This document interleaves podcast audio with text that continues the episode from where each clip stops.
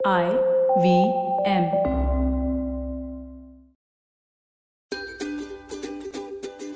नमस्कार, मैं हूँ शिफा माइत्रा। स्वागत है आपका स्माइल इंडिया पे। त्योहारों के दिन पास हैं तो उम्मीद है इस बार भी आप अपनों के साथ सावधानी से पर्व मनाओगे। वैक्सीनेशन के बाद भी बिना मास्क के बाहर न जाएँ और जहाँ तक हो पाए, भीड़ से दूर ही रहें। अब चलो दिलचस्प, मज़ेदार समाचार सुनाती हूँ। कभी हाईवे पे जाते हुए, बस में या कार में या बाइक पे आपको डर लगा है?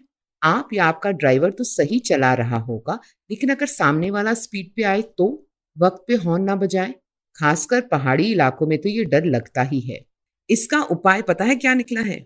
जम्मू से कश्मीर के हाईवे पे, जहाँ कई जगहों पर आपको सामने से आती गाड़ी दिख नहीं सकती, सड़क हॉर्न बजा के आपको सूचित करेगी कि सामने से कोई आ रहा है तो आप ब्रेक लगा लो। है ना कमाल? इस सिस्टम को एच पी ने शुरू किया है और रीडर टेक्नोलॉजी से हर उस जगह जहाँ दुर्घटनाएँ होती हैं, ये सेंसर लग गए हैं। वायरलेस टेक्नोलॉजी से बने ये खास यंत्र दोनों तरफ़ की ट्रैफ़िक की गति भांप लेते हैं और ज़रूरत पड़ने पे ज़ोर से हॉर्न बजाते हैं। हाल ही में शुरू हुए इस सिस्टम से फ़ायदा साफ़ नज़र आ रहा है। इससे एक्सीडेंट्स की कमी को नापा जाएगा और फिर देश भर के हाईवेज पे ये सेंसर्स लगाए जाएँगे। शहर में गाड़ी चलाते समय हॉर्न बहुत खटकता है, पर हाईवे पे सड़क हॉर्न बजाए तो सोचो कितनों की जान बच सकती है। मैं तो भाई फ़ैन हो गई हूँ इस टेक्नोलॉजी की। अगली खबर है तमिलनाडु के तिनकसी इलाके से। यहाँ रहते और काम करते हैं श्रीधर वेम्बू, जो जानी मानी कंपनी जोहो कॉर्प के मालिक हैं। जी नहीं, ये कोविड के कारण अपने गाँव नहीं गए, बल्कि पिछले दस सालों से ये चेन्नई और अपने गाँव के बीच आते जाते हैं। यहाँ उन्होंने सेंटर शुरू किया है आसपास के गाँव के लोगों के लिए।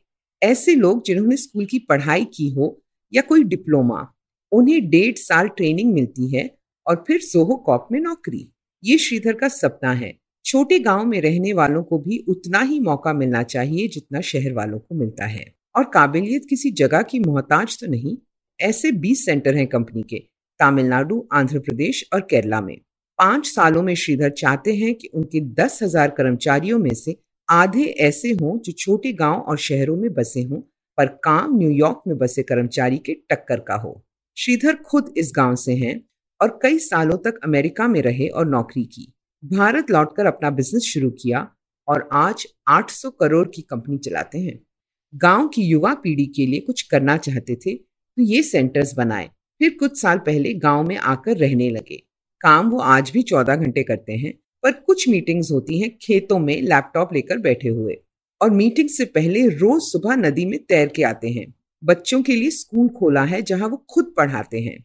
श्रीधर वेम्बू बिना किसी शोर के रोज लोगों के जीवन का सुधार कर रहे हैं। कौन कहता है उद्योगपति अपनी माटी से जुड़े नहीं हो सकते? अब उस जगह के बारे में सुनो जहाँ दुकानों में दुकानदार नहीं होते।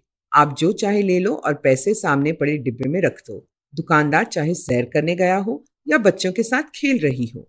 उन्हें विश्वास है कि कोई चोरी नहीं करेगा या वस्तु का कम दाम नहीं छोड़कर जाएगा।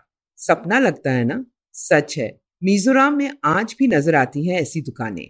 आइजवाल से 60 किलोमीटर आगे ही सीलिंग नामक एक छोटा शहर है, हाईवे से लगकर। यहाँ लोग अपने खेतों में उगाए ताजे फल, फूल और सब्ज़ियाँ इन दुकानों में रखकर चले जाते हैं। खरीदार दाम देखकर ले लेते हैं। अगर खुले पैसे ना हो तो डिब्बे से ले सकते हैं। शाम को जब दुकानदार लौटे, वो हिसाब करता है और आज तक किसी ने भी कम पैसे नहीं छोड़े। भरोसे में रहो तो सच में कोई नहीं तोड़ता उसे। मैं तो एक बार ज़रूर जाऊँगी यहाँ शॉपिंग करने। और अब ये किस्सा सुनो बयानवे साल की भूरी बाई का। ये भोपाल में रहती हैं, पर इनकी कलाकृतियाँ अमेरिका और इंग्लैंड के प्रसिद्ध संग्रहालयों में नज़र आती हैं। यहाँ तक का सफ़र कठिन था, पर इन महिला ने रंगों से खेलते हुए खुशी खुशी पार कर लिया। बचपन एक छोटे गाँव में कटा। घर में पैसे कम थे और पढ़ाई का कोई साधन नहीं। भील बिरादरी की इस बच्ची ने लेकिन माता पिता से कला सीखी। पिथोरा नाम की कला से यहाँ लोग अपने घरों की दीवारों पे चित्र बनाते हैं। जंगली फूलों से, घरों में इस्तेमाल होने वाली हल्दी और मिर्च से रंग बनाते हैं। फिर पेड़ों से जो टहनियाँ गिरती हैं, उन्हें लेकर दृश्य बनाते हैं। उस वक्त तो भूरी के पास कागज़ या ब्रश भी नहीं था, पर हाँ कल्पना भरपूर थी। बाल विवाह हो गया और पति के यहाँ छह रुपए दिन में काम चलाना पड़ता था। जब भी वक्त मिलता भूरी वहाँ भी दीवारों पे अपनी बात बना लेती। सोलह साल की थी जब पति ने भोपाल बुला लिया, वहाँ वो मजदूरी करने लगी। बीच में जब लोग थक कर आराम करते भूरी वहीं पत्थरों में जान डाल देती अपने रंगों से। एक बार जाने माने आर्टिस्ट जगदीश स्वामीनाथन ने ये पत्थर देखे तो भूरी को मिलने आ गए। पूछा, ये तुम कागज़ पे बना सकती हो?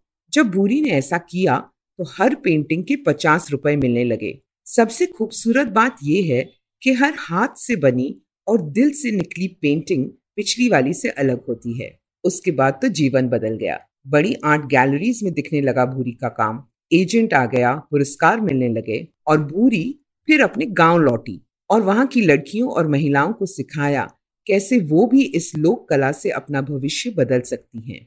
इस साल भूरी बाई को पद्मश्री से सम्मानित किया गया। और कला ने एक बार फिर किसी का जीवन बदल दिया। अब मुझे आज्ञा दीजिए, अगर आप इंडिया के बारे में और दिलचस्प बातें जानना चाहते हो तो फेसबुक पे मेरा पेज गुड न्यूज़ इंडियन ज़रूर देखें। मुझसे बात करना चाहें तो ट्विटर या इंस्टाग्राम पे शिफा माइत्रा है मेरा हैंडल आईवीएम के और मज़ेदार पॉडकास्ट सुनने के लिए आईवीएम का ऐप डाउनलोड करें या वेबसाइट पे जाएँ, या जहाँ भी आप पॉडकास्ट सुनते हो आईवीएम को खोजें। आईवीएम के सोशल मीडिया हैंडल्स फॉलो करें ट्विटर और इंस्टाग्राम पे। अगली बार तक अपना और अपनों का ध्यान रखिए। अब जब आप ये पॉडकास्ट सुन चुके हो तो अगर आप इसे अंग्रेज़ी में सुनना चाहते हैं तो वो भी मुमकिन है। स्माइल इंडिया हिंदी और अंग्रेज़ी दोनों में आता है तो अपने सर्कल में ये बात बताना ना भूलें।